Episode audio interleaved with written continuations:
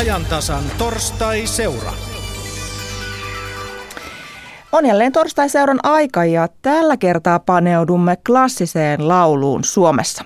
Millaiset ovat klassisen laulun taitajien työmarkkinat, entä kuinka kovasti eri rooleista kilpaillaan? Pohdimme myös millaisia oopperalaulajamme ovat ja kuinka paljon oopperaa voi uudistaa. Lähdemme ihan kohta Ilmajoelle musiikkijuhlille, mutta ensin pari sanaa Pasilan studion vieraan kanssa. Tervetuloa lähetykseen Sibelius Akatemian laulumusiikin aineopettaja ja esiintyvä taiteilija Petteri Salomaa. Kiitoksia. Sinulla on melkoinen ansioluettelo, kun sitä katsoin. Olet siis voittanut Lappeenrannan laulukilpailujen miesten sarjan vuonna 1981.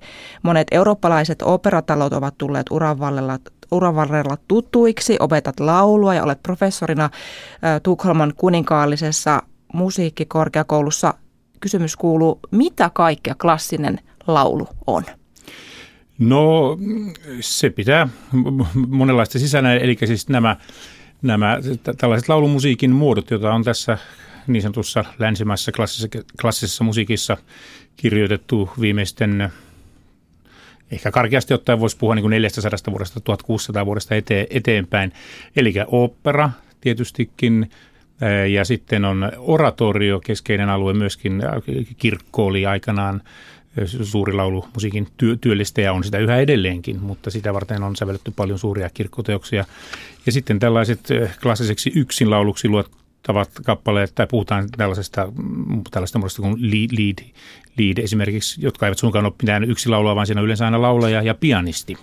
Mutta, mutta ei sitten muita kuin laulaja ja pianisti, ja näitä on sitten erilaisissa mm, eri, eri maiden omissa kulttuureissa, puhutaan saksalaista liidistä, ja sitten on suomalaisia lauluja, venäläisiä, ruotsalaiset puhuvat romanssista. Ja tätä on sitten aika runsaasti, se on aikana ollut semmoista kotien musiikkia, mutta sitten konserttilavoilla ollut, ollut tietystikin keskeinen alue ja hyvin semmoinen iso alue. Jatkamme Petteri Salomaan kanssa vartin päästä lisää klassisen laulun tilasta Suomessa, mutta nyt lähetys siirtyy siis Ilmajoen musiikkijuhlille ja siellä puhetta johdattaa Anne Rahjola. Kyllä, tervetuloa Opera-areenalle sinne katsomoon Ilmajoelle Kyröjoen varteen. Täällä on ihanan helteiset lämpötilat ja olemme tässä vähän varjossa ja suojassa. Vieraana täällä äh, soprano Tiina-Maja Koskela, äh, Kekkosnen opera-säveltäjä Uljas Pulkkis ja äh, toiminnanjohtaja Ilmajoen musiikkijuhlita Sari Hanka. Tervetuloa kaikille. Kiitoksia. Kiitos. kiitos, kiitos. Nyt lähdetään siis viemään huomisesta alkaen toista kautta Kekkos-oopperaa, missä mietteissä Uljas Pulkkis? Tämä on aina jännittävää, kun on toinen kesä samaa teosta, niin se on kypsynyt ja roolit on kypsynyt ja musiikki alkaa olla tuttu ja nyt voidaan keskittyä siihen kuin näyttelemiseen ja sen juonen esille tuomiseen. Entä Tiina Maija? Uljas tuossa mainitsikin oikeastaan kaiken tärkeän ja hyvillä mielin ja semmoisia isoja kaaria luoden sellaisella mielellä. Tietyllä tietysti on helpompi tulla toiseen vuoteen, kaikki on valmiina uudelle, vaan uudelleen pystytys ja nostatus, mutta tietynlainen haikeus, että tämä on ollut erittäin, sanotaan, elämys meillekin tämä koko matka siitä kantaisuusvuoresta, niin tietty haikeus on, kun tämä jää tähän. Niin, kaksi vuotta mennään tällä operalla, ensi vuonna taas uutta ja, ja kymmenen vuoden aikana Ilma- ja musiikkijuhlat on ottanut neljä uutta teosta ohjelmistoon, että melkoista kulttuurityötä täällä tehdään. Tiina-Maija Koskela, olet alun perin aikonut lääkäriksi, mutta sitten kuitenkin kouluttauduit, et edes hakenut lääkikseen, vaan kouluttauduit laulajaksi, eli Sibelius Akatemia vei tie. Tuntuuko tällä hetkellä, että se uravalinta oli oikea? Voiko sitä milloinkaan täysin olla varma, että mikä on oikea, mutta kyllä se tällä hetkellä tuntuu hyvältä ja se, että luki niitä pitkän psykologian ja matematiikan ja biologian, niin tuntuu, että ei sitä ainakaan haittaa tässä opera-ammatissa, missä pitää niin paljon hallita eri asioita, niin ole ollenkaan. Eli laulun opetus on Suomessa semmoisella tasolla, että, että uskaltaa tämmöiselle alalle heittäytyä. Kyllä sitä hyvät perus, perusopasteet kaikille saa, että vasta se itse työ opettaa sitten se, mutta tämä on niin kuin, Suomesta saa hyvän ajokortin siihen, ajoluvan siihen, että voi alkaa tätä ammattia sitten opettelemaan käytännössä. Sä teit tuossa kuitenkin vähän aikaa sitten semmoisen melkoisen hypyn, eli voitit 2008 Lappeenrannan laulukilpailun lyyrisenä mestosopranona ja sen jälkeen heitit sen hiiteen koko alan ja uran, peruit parin vuoden keikatkin, eikö se näin mennyt? No kyllä se siinä vaiheessa oli aina vähän äänityypissä havaittavissa sitä, että se tulee olemaan semmoinen Zwischenfach, välifakin, väliäänityypin ääni. Ja sitten sen Lappeenrannan jälkeen, ja ikään kuin tuli tarpeeksi ja lauluvuosia alle, niin tuntuu, että se lähtee luon, luontaisesti hakeutumaan sinne vähän, vähän dramaattisempaan ja vähän niin kuin tämmöiseen korkeampaan, eli sopranon, sopranon repertuaariin. Se, kun, siinä kohtaa kun peru niitä töitä, mitä oli metsosopranona sovittu, oli täysin niin kuin tiedostamatonta, että miten siinä tulee lopulta käymään. Joten se oli semmoista niin kuin hurjaa seikkailua ja siihen heittäytymistä ja yksi elämäni rohkeimmista päätöksistä ehdottomasti. Mutta tässä vaiheessa, kun tuntuu, että se kannatti. Nyt voi jo hymyillä hieman. Tuntuu, että on tullut kotiin sen äänityypin kanssa ja löytynyt se tietty alue sieltä soprano, soprano-fakista, soprano-äänityypistä, mikä tuntuu omimmalta. Eli nyt laulat lyyris dramaattisena sopranona, iso hyppy tuntemattoman mutta miksi sä teit sen? Oliko se se haasteen puute vai mikä se oli se suurin syy? Suurin syy kyllä oli se, että alkoi tuntumaan itsestä, että ei, ei käytä koko omaa kapasiteettiansa laulamisessa, ei, ei myöskään näyttämöllä, eikä äänellisesti, eikä fyysisesti, eikä muillakaan tavoilla. Että se tuntui, että sisällä oli suuri palo siihen, että täytyy etsiä se oma, oma polku, mikä tuntuu sitten siltä oikeimmalta säveltäjä Uljas Pulkissa jossain vaiheessa olet luonnehtunut Tiina-Maija Koskelaa seuraavaksi suureksi tähdeksi maailmalla ja Tiina-Maija sinne nyt pyrkii, hänellä agentti Saksassa ja, ja koe laulujakin tässä kuussa. Millä perusteella Tiina-Maijasta voisi tällainen tulla? Se oli oikeastaan ensimmäisen kerran, kun mä kuulin Tiina Maijaa tässä uudessa äänityypissä dramaattisena sopranona Taipalejoki operassa täällä Ilmajoella, niin silloin heti muuhun kolahti se, että tuolle äänellä minä haluan säveltää. Ja etu oli tietty, että Tiina Maija on suomenkielinen laulaja, koska säveltäjälle operassa kieli on hyvin tärkeää. Ja kuka muu osaisi tehdä eh, kieltä paremmin kuin siis oma, laulaa omalla äidinkielellään. Ja se, että niin kun tämmöinen laulaja löytyy Suomesta, niin mä ajattelin, että tähän niin kun, nyt mun täytyy tarttua heti, kun on, on mahdollisuus. Ja tämä on, niin, eh, tämä on suorastaan niin kun siunaus, että Tiina Maija sai pääroolin tässä Kekkosessa. Ja tämän jälkeen niin kun jatketaan heti, että Esko Valta ja libretto on hänelle laulusarjan Tampereelle. Ja että tämä, niin toivon, että yhteistyö jatkuu vielä pitkään. Tuntuuko säveltäjän näkökulmasta, että, että Suomessa on sellaista laulajapotentiaalia tarpeeksi, tarpeeksi hyviä laulajia? Kyllähän niitä näköjään tulee. että, tai niin, tietty siis, kun tarpeeksi hyviä laulajia tulee, niin täytyy antaa tilaisuuksia, koska siis äänen, äänen tarvitsee kehittyä ja use, useita erilaisia rooleja, että kuka tietää, että millaista potentiaalia Tiina Majassa vielä on tämän jälkeen, että jos niin kuin Wagnerit ensin kokeillaan kaikki. niin, Tiina Maija, sä oot Wagneriin nyt siirtynyt vähän tällaista Mozartista, että, että päärooleihin, housurooleista, niinkö se meni? Kyllä se näin meni ja se tota, oli, oli myös sen äänen tuoma juttu, että se myöskin vaati paljon, että hyppää, hyppää vähän sivuroolista, tukevista rooleista sitten pääroolia tukevista rooleista tämmöisiin päärooleihin, että se, se vaatii myös henkisen kasvun ja kehityksen ja kaksikymppisenä se ei olisi meillä mahdollista, mutta vähän yli kolmekymppisenä se on jo mahdollista. Mutta onko operalaulajan rooleista kauhea kisa? Meitä on niin moneen äänityyppiin ja niin moneen lähtöön, että se vähän pitäisi tarkentaa, että mitä, mikä on se kisa sitten lopulta, mutta totta kai missä tahansa ammatissa, kun mennään huipulle ja halutaan todella mennä sinne, sinne top viiteen, niin siinä tilanteessa on, on paljon koelauluja ja meitä arvotetaan monen asian perusteella, että siellä on äänelliset valmiudet, siellä on ulkonäölliset valmiudet, sovitko, oletko roolisi näköinen, että se, se liittyy musika- millaisesti teet niin kuin musikaalisesti sitä roolia. Siellä on niin monta asiaa, mitä otetaan nykyään huomioon. Ei riitä vain, että osaa jonkun yhden asian hyvin. Ja tähän mä voisin itse asiassa lisätä, että yhteistyökyky, koska siis semmoinen niin diiva-sopranojen aika on auttamattomasti ohi, että semmoiselle ei ole tilaa enää ainakaan Suomessa. Silloin kun itse sävelsit tätä Kekkonen operaa, niin kuinka tietoisesti sävelsit jo, joillekin laulajille?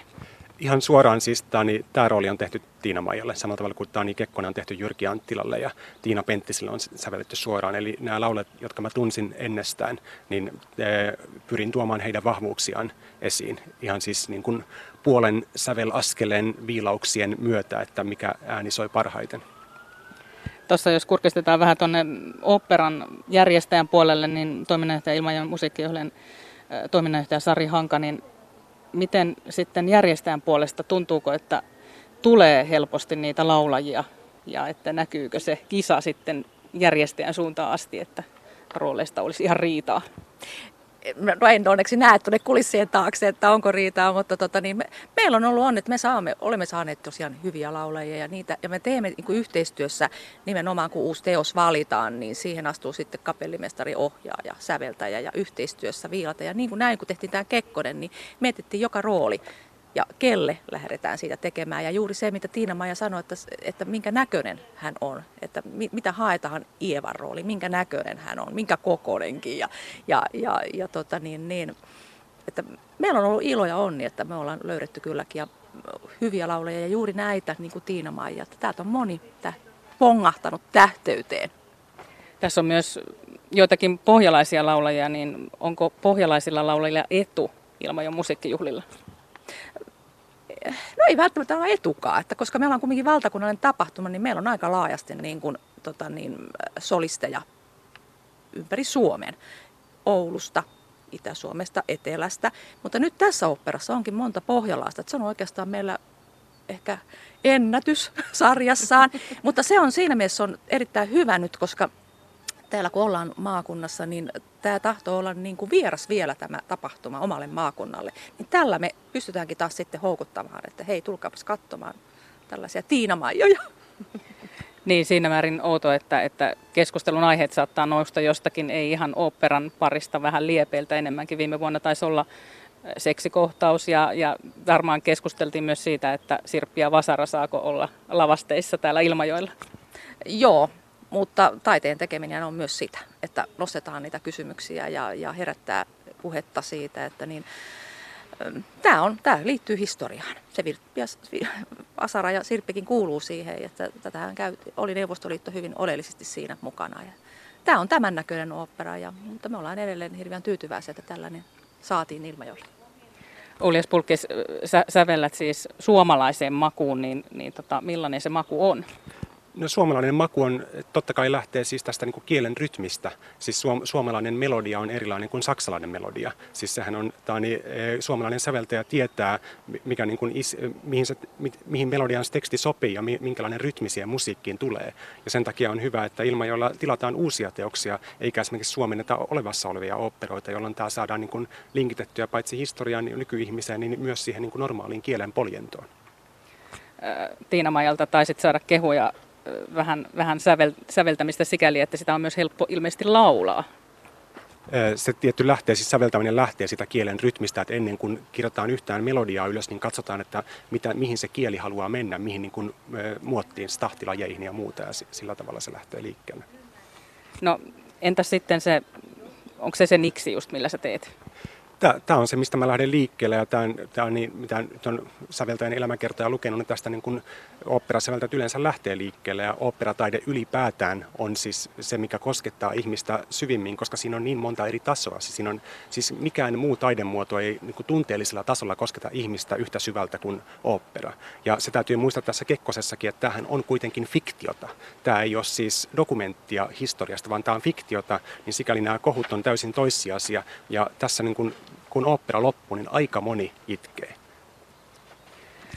Sä myös äh, säveltäjänä pyrit vähän tällaisia konventioita kuitenkin sieltä operasta purkamaan. Onko se helppo asia? Eh, konventiot istuu syvällä ja ne täytyy tuntea ja sen täytyy tuntea todella hyvin, että niitä uskaltaa lähteä rikkomaan. Ja sikäli mä oon tyytyväinen, että tämä on mun toinen opera, koska ensimmäisessä mä yritin rikkoa niitä liikaa ja tässä kekkossa mä ymmärsin, että missä määrin niitä pystyy rikkomaan ja millä kohtaa. Eli tää niin lähdetään siitä, mitä opera on, mihin se on totuttu ja siitä väännetään ihan pikkasen moderniksi. Miten Tiina Koskela, miten näet, että onko se helppoa nyt sitten mennä siihen vähän uudenlaiseen operaan? koen hyvin mielenkiintoiseksi se, että mitä nykyopera Suomessa on. Ja Uljasta kyllä täytyy, täytyy kieltämättä sanoa, että hän on pystynyt säveltämään meille sopivaa tekstiä, tuomaan niitä tunteita sinne mukaan, hyvin, hyvin rakentamaan draaman kaaria, ei pelkästään sen tekstin kautta, vaan myöskin sen musiikin kautta. Hyräilemme tuolla vuorotellen lavan takana toistemme melodioita ja puhumme, puhumme vastakkaisilla vuorolauseilla toisillemme siellä, joten se jää todella elämään. Nyt tosiaan Kekkonen opera siis tämän kesän vielä Ilmajoilla, mutta sitten mennään kohti uutta. Vähän semmoisia suurmiesten teoksiahan täällä Suomessa on niin perinteisesti nähty ja kuultu. Sari Hanka, onko se myös tämmöinen ensi kesänä? On, se suurmies on myös kyseessä säveltämisen saralta, eli, eli Oskar Merikannosta teemme seuraavan oopperan. Ja se on monien suomalaisten rakastama säveltäjä ja siitä ei ole oopperaa tehty, että tämä on myös nyt sitten se taas uusi, uusi mitä tehdään aluevaltausta siinä puolella. Onko säveltäjän näkökulmasta riippakivi suorastaan se, että, että nämä suurmiehet ovat vain näitä aiheita vai voisiko löytyä muualtakin aiheita? Tämä on pienen maan ja nuoren kulttuurin tapa, että nämä suurmiesoopperat on Keski-Euroopassa tehty jo 1700-1800-luvulla, että nyt on Suomen vuoro ensin hoitaa nämä alta pois ennen kuin päästään muihin aiheisiin. Vielä tiina ja Koskela, miten pääseekö sinua kuulemaan enää sitten hetken päästä, jos saatte uran siellä Saksassa, niin täällä, täällä meillä Suomessa tai saatika Ilmajoilla? Kyllä, kuten Ulja sanoi, niin Tampereen, Tampereen Filharmonian kanssa on tulossa syksyllä 2015 laulusarja, joten sitä ainakin odotan itse innolla.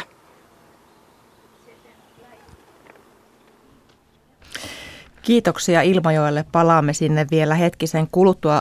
Jatkamme nyt Pasilasta. Pasilan studiossa siis vieraana Sibelius Akatemian laulumusiikin ainejohtaja Petteri Salomaa.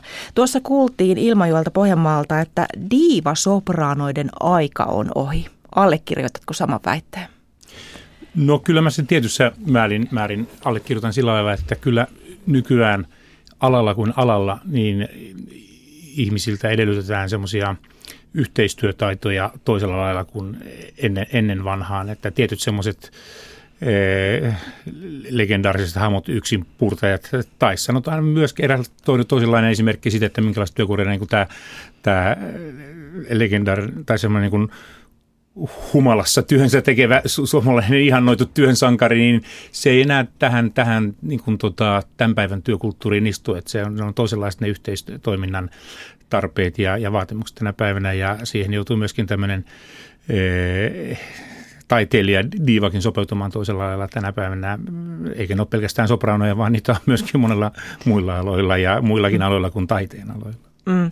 Tuossa tuota, kuultiin se, että top viitosessa siis kärjessä ää, näitä koeesiintymisiä on paljon.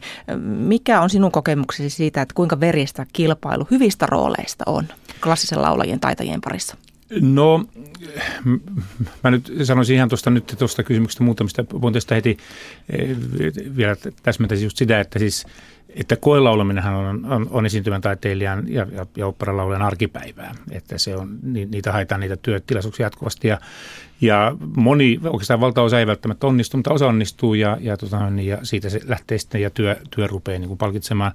Mutta siis totta kai kilpailu on kovaa. Kilpailuhan on tavalla tai toisella kovaa alalla kuin alalla ja kilpailu ei suinkaan ole pelkästään kovaa siitä, että pääsee top 5, vaan, vaan ylipäätänsä työllistymiseen on verrattuna kova kilpailu, koska laulaminen on hieno asia. Monet niin kuin tykkäävät siitä ja haluavat sitä mielellään tehdä ja myöskin ammatikseen, mutta klassinen musiikki ei ole nyt tänä päivänä semmoinen niin kasvualue. Et meidän musiikkikulttuuri meidän murroksessa ja, ja hyvin paljon eh, tehdään nykyään sitten kevyttä musiikkia, ihmiset suuntaavat kevyelle musiikille ja myöskin yhteiskunnan resurssit ja, ja suuntautuvat ei enää ehkä niin suurissa määrin klassisen musiikin kuin aiemmin ja, ja kuuntelijoiden määrät. Ja sen takia tietysti kun halukkaita on monia ja kuitenkaan niin kuin työkenttä ei kasva, niin kilpailu on, on kovaa. Ja kilpailu on myöskin siinä mielessä kovaa, että ihan siis se perusammattitaito, jotta laulaja pystyy hyvin tekemään sitä työtään esimerkiksi juuri ja ylipäätään esiintyvänä taiteilijana muusikkona, niin se on todella kova, mikä ihmiselle pitää olla. Sinne pitää osata monia asioita ja, ja niiden on syytä olla kaikkien mahdollisimman hyvässä kunnossa. Jos joku alue on oikein erityisen hyvässä kunnossa, niin se ehkä saattaa kompensoida, mutta semmoinen perustaso pitää osata hyvin monessa, monessa osa-alueessa erittäin vahvasti ja sekin tekee tavallaan sen kilpailun sitten sillä lailla haastavaksi. Mm. Tuolta Pohjanmaalta kuultiin, että Suomesta saa hy- hyvän, käytettiin sanaa hyvän ajoluvan tähän klassiseen lauluun ja kerrottiin, että työ opettaa. Ja tosiaan meillä uskotaan, että työtekijänsä kiittää. Minkälainen työ klassisen, laulaja, klassisen, klassisen musiikin laulajalla on tässä brändin rakentamisessa? Sehän on yksi näitä, näitä näkökulmia, pitää, pitää myös osata. No tosiaan työ, työtekijänsä kiittää sillä lailla, että se on ihan, ihan totta jos mä vielä ensimmäisenä kommentoin tuota, tuota ajolupaa, että se on totta, että vaikka meillä on ihan hy- hyvät ja vahvat niin kuin yliopistotason musiikkiopinnot, niin näissä taidoissa sanotaan esimerkiksi semmoinen perusaika viisi ja puoli vuotta ei ole vielä hirveän pitkä aika. Että siinä hankitaan tosiaan hyvät, hyvät ja vahvat niin perustaidot ja meillä on hyvä koulutus siinä, mutta totta kai se, niin kuin sitten se varsinainen taito on opittava siinä työssä. Ja sitten se, se työ tosiaan opet, opettaa, mutta sitten, sitten siihen kuuluu näitä monia muita taitoja, jotka ei ole ihan pelkästään näitä musiikillisia, vaan se, että ihan ylipäätään niin kuin jo viitattiinkin tavallaan ne sosiaaliset yhteistyötaidot ja, ja tosiaan olla sen, osata valita tehtävänsä oikein, olla sen niin kuin – tavallaan sen niin sanotun äänifakkinsa ammatillisen kuvansa niin kuin näköinen kaiken kaikkiaan niin kuin ulkoisesti habitukseltaan ja, ja, ja, ja tällaisilta. Ja sitten myöskin nyt tosiaan just se, että se, se mieli, mielikuva muotoutuu sitten, että t- tässä on niin kuin hyvä osaaja, hyvä tekijä näihin, tai joskus käyttää jopa että hyvä pakkaus, saattaa joku käyttää niin kuin ilmaisua laulajasta, joku, joku tota, niin, joka, jota heitä, joka heitä kiinnittää, koska tota, kaikilla näillä on, on merkitystä, mutta varmasti olennaisin seikka on kuitenkin näin loppujen lopulta se, että se ihmisessä on se taiteilijuus ja se kiinnostavuus, että silloin kun hän menee näyttämölle, niin ihmiset kuuntelevat häntä. Koska jos ei sitä ominaisuutta ole, niin silloin sitä koko hommasta on pohja pois. Karisma puuttuu. Niin, se pitää olla semmoinen, se, että ihminen pystyy seisomaan asiansa takana. Parhaimmillaan puhutaan tosiaan karismasta. Se karisma niin kuin mielletään semmoisessa isommassa asiaksi, mutta se karisma voi olla myöskin semmoista niin kuin tavallaan, tavallaan, se on vain se, että sitä, se on karismaa, että, että, että, että seurataan, että aha, kyllä sen tietää, että katsoo lavalle, niin tota mä katon, enkä tota toista. Ja vaikka se toinen tekisi maailman ihanimpia, hienoimpia ääniäkin ja se olisi tavallaan kuulostaa, mutta jos ne ei vaan ole sen asian palveluksessa takana, niin se aika äkkiä se mielenkiinto siitä la- laantuu sitten. Tässä on nyt puhuttu kotimaasta, mutta tietysti suomalaislaulaja suuntaa myös kansainvälisille estradeille. Minkälaisille suomalaislaulajille kansainvälisesti on kysyntää? No tietysti kansainvälisesti on kysyntää hyville laulajille, jotka osaavat asiansa. Mitä se on se hyvä no, osaava se, asiansa no, no, tietysti, että heillä on hyvät toimivat äänet, heillä on musiikillinen ammattitaito, he pystyvät näyttelemään, tekemään roolin vakuuttavasti, kun puhutaan operalaulamisesta mm, tai sitten laulamaan ne muut tehtävät, tehtävät niin kuin hyvin, jos, jos, jos ei olla lavalla tai jos ollaan vain niin oratoriossa tai, tai muussa laulumusiikissa. Ne, mutta tietysti sitten sanotaan esimerkiksi Saksassa on perinteisesti arvostettu suomalaisten sellaista tiettyä hyvää työmoraalia, että, että, että vaikka he eivät niin kuin tavallaan sillä lailla tee itsestään ei nyt tehdä tästä numeroa tyyliin, lähdetään täältä. Niin, niin mm. kuitenkin tota, niin se tavallaan se, se työ tehdään hyvin niin kuin luotettavasti ja vankasti ja siinä on tietty semmoinen aitous ja omakohtaisuus, se ei ole niin kuin semmoista päälle liimatun olosta ja Saksa, joka on kuitenkin niin kuin Alppien pohjoispuolinen Euroopan maa, ei ole kulttuurisesti hirveän kaukana niin kuin meistä ja meillä on yhteistä protestanttista, protestanttista perinnettä, voisi sanoa, niin, tota, niin, niin jollakin lailla se esimerkiksi se siinä alueessa, joka on hyvin suuri kulttuurinen alue, sitten solahtaa siihen. Ja sitten taas jossakin muissa paikoissa, niin sitten suomalaisten eksotiikka ehkä, ehkä purasee jossakin Amerikassa ja, ja Alppien eteläpuolella. Ja sitten tietysti on, suomalaisilla on hienoja, upeita ääniä paljon ja, ja totta kai ne sitten tämmöisessä suurissa laulukulttuurimaissa niin tekevät vaikutuksen. Ja varmasti sitten on tietysti se mainittava tässä kohtaa erikseen, että kyllähän meillä niin kuin vahvin brändi suomalaisten laulajien joukossa yhä edelleen on se, se isojen miesten, eli suurten tämmöinen niin bassolaulajien perinne ja monenkinlaisten, mutta siis sanotaan basso, bassobaritonit, tällaiset, tota, niin, jotka niin tallaavat näitä Martti Talvelan ja Matti Salmisen viitottamia polkuja, niin, niin se on eittämättä se niin vahvin alue myöskin sen takia, että sen tyyppisiä ääniä ei niin kuin eteläisemmissä musiikkikulttuurissa aina välttämättä ole niin paljon. Mm. Jos tässä verrataan tätä klassista laulua esimerkiksi iskelmämusiikkiin, niin monet tunnetut iskelmälaulajat ovat vähitellen muuntaneet sitä esiintymistään perinteisestä iskelmästä suuntaan, joka puhuttelee myös nuorempia yleisöjä. Hmm. Miten se on sitten klassisen musiikin puolella? Ku, kuinka uudistumiskykyinen laulajan pitää olla? No toi on tietysti hyvä, hyvä kysymys, että, mm, joka tavallaan liittyy koko siihen klassisen musiikin, musiikin niin kuin tavallaan äh, olemukseen tai siihen tosiaan, että siellä on myös, että se on niin kuin tavallaan aika historiallisesti aika niin kuin suhteellisen vanhaa repertuaaria, mitä aika paljon esitetään, jos ajatellaan, että Mozartin operat on sävelletty kuitenkin, kuitenkin sitten yli, yli, yli 200 vuotta sitten ja esimerkiksi vain ja, ja, ja monta muutakin, että siinä on niin kuin, tavallaan se tematiikka, mitä siellä on, niin se soveltuu tähän päivään, mutta sitten, että jos sitä ruvetaan esimerkiksi kauhean musiikillisesti tyylisesti toisella lailla esittämään, niin se ei sitten enää välttämättä toimi. Se on ikään kuin, niin kuin sävelletty tietyn sorttisille instrumenteille, rakenteille, jos niitä ruvetaan, että jos niin kuin tavallaan ajatellaan niin klassista operaa, että jos lautat joku Nessundorma ja pistät jonkun popparin vetämään sen, sitten sori vaan nyt tämä ilmaisu on varmaan joku närkästynyt, mutta sanottaako asian kun se näin, että Nessundorma, ja sitten se niin kuin tavallaan mikrofoniin se rääkäsee, niin kyllä siitä se efekti, mikä siinä, niin, mikä siinä on sävelletty, että se akustisessa tilassa tulee niin kuin semmoisella, semmoisella upealla soinnilla sieltä niin kuin paukahtaa suoraan pelkän ilmanvälityksellä korviin, niin se menetetään siinä. Se tavallaan se menettää sen sisäisen logiikkaan se kappale silloin, mistä sen tehot rakentuu, ja se ikään kuin murenee se. Mutta totta kai sitten täytyy se, että miten teoksia tehdään. Ja sitten tietysti sävelletään paljon uutta musiikkia, joka tota, niin, saavuttaa yleensä, niin kuin nyt nähdään Ilmajoellakin, ja jossa niin kuin tavallaan se tyyli, äänenhallinta, ilmaisu, kaikki on niin kuin yhdessä. Ja totta kai sitten voidaan, voi myöskin niin kuin populääri, tai tarkoitan siis klassinen laulaja laajentaa tiettyyn rajan asti myöskin ohjelmistoa vähän kevyempään musiikkiin. Mutta siellä tulee toinen raja kanssa vastaan, että kyllä niistäkin on tosi piinallisia esimerkkejä, kun klassiset laulajat laulaa sitten jotain poppia, eikä se kyllä toimi sitten yhtään, että, että, että siihen löytyy vahvemmat osaajat. Käydään tässä välissä vielä, piipahdetaan tuolla Ilmajoella. Mitä siellä ajattelee Raati? Minkälaisia uudistumispaineita yleisö luo klassiselle musiikille? Niin, Mira Stenström kysyy Pasilan studiosta, että millaisia paineita uudistumiseen yleisö luo. Uljas Pulkkis, sulla on varmaan siihen hetikin näkemys.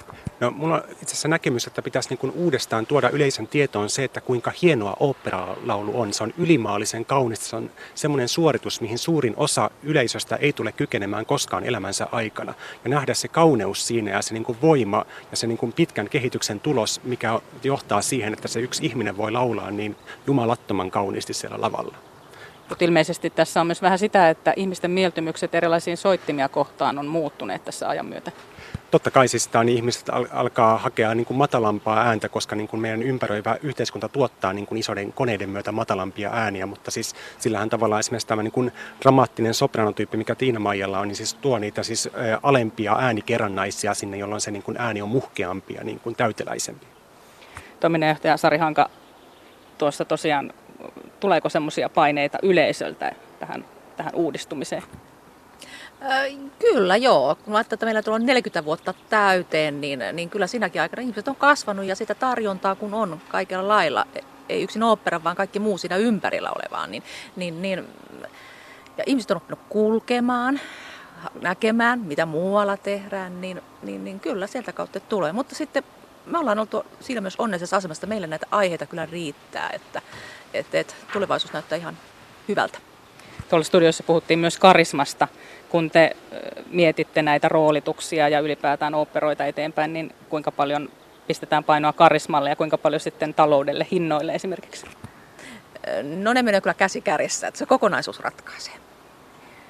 Tuossa myös puhuttiin siitä, että bassot ovat tallanneet suomalaislaulajille tietä tuonne Euroopan lavoille. Tiina-Maja Koskela, onko se sopranolle vielä hyödynnettävä juttu? Totta kai. Lähinnä sitä, mikä on tullut vastaan Keski-Euroopassa on se, että sanotaan, että Suomesta löytyy tosiaan, kun Petterikin viittasi tuossa, hyvän työmoraalin osaavia ammattimaisia laulajia, joilla on uniikki sointi. Et me ei voida kilpailla sillä samalla, millä vaikka Venäjältä tulee massaisesti paljon laulajia. Meille tulee niin kuin muutamia, mutta heillä on yleensä semmoinen hieno, kirkas, metallikas sointi, jopa bassoilla. Että se ei niin kuin, sitä kautta voidaan mun mielestä olla kilpailukykyisiä. Tällaisessa mietteissä Ilmajoella ja me odotetaan tietenkin huomista oopperan Kekkosen tämänvuotista ensi iltaa. Kiitokset sinne Ilmajoelle ja oikein hyviä musiikkijuhlia ja hyvää musiikkijuhlasäätä sinne. Ja kiitoksia myös Petteri Salomaalle tänne Pasilan studioon. Kiitos, kiitos. Ja klassista laulua on käsitelty maakuntaradioissa pitkin päivää. Muun muassa Yle Savossa on pohdittu klassisen laulun opetustilannetta ja näkymiä. Siellä on kommentaattorina ollut Samo, Savonia ammattikorkeakoulusta koulutus- ja kehittämispäällikkö laulunlehtori Sari Mokkila Kaarttunen. Ja Yle, Yle Perämeri on lähestynyt aihetta otsikolla Ketä kiekuminen kiinnostaa, ketkä haluavat oppia. Siellä on ollut Otto Vallenius lauluviikon johtaja Eila Toikka vieraana ja aihekäsittely jatkuu vielä muun muassa Yle Satakunta tarttuu tähän klassiseen lauluun ja sen opetukseen tapaamalla operatähti Johanna Rusanen Kartanon ja tuo siis kuullaan heidän iltapäivän lähetyksessä.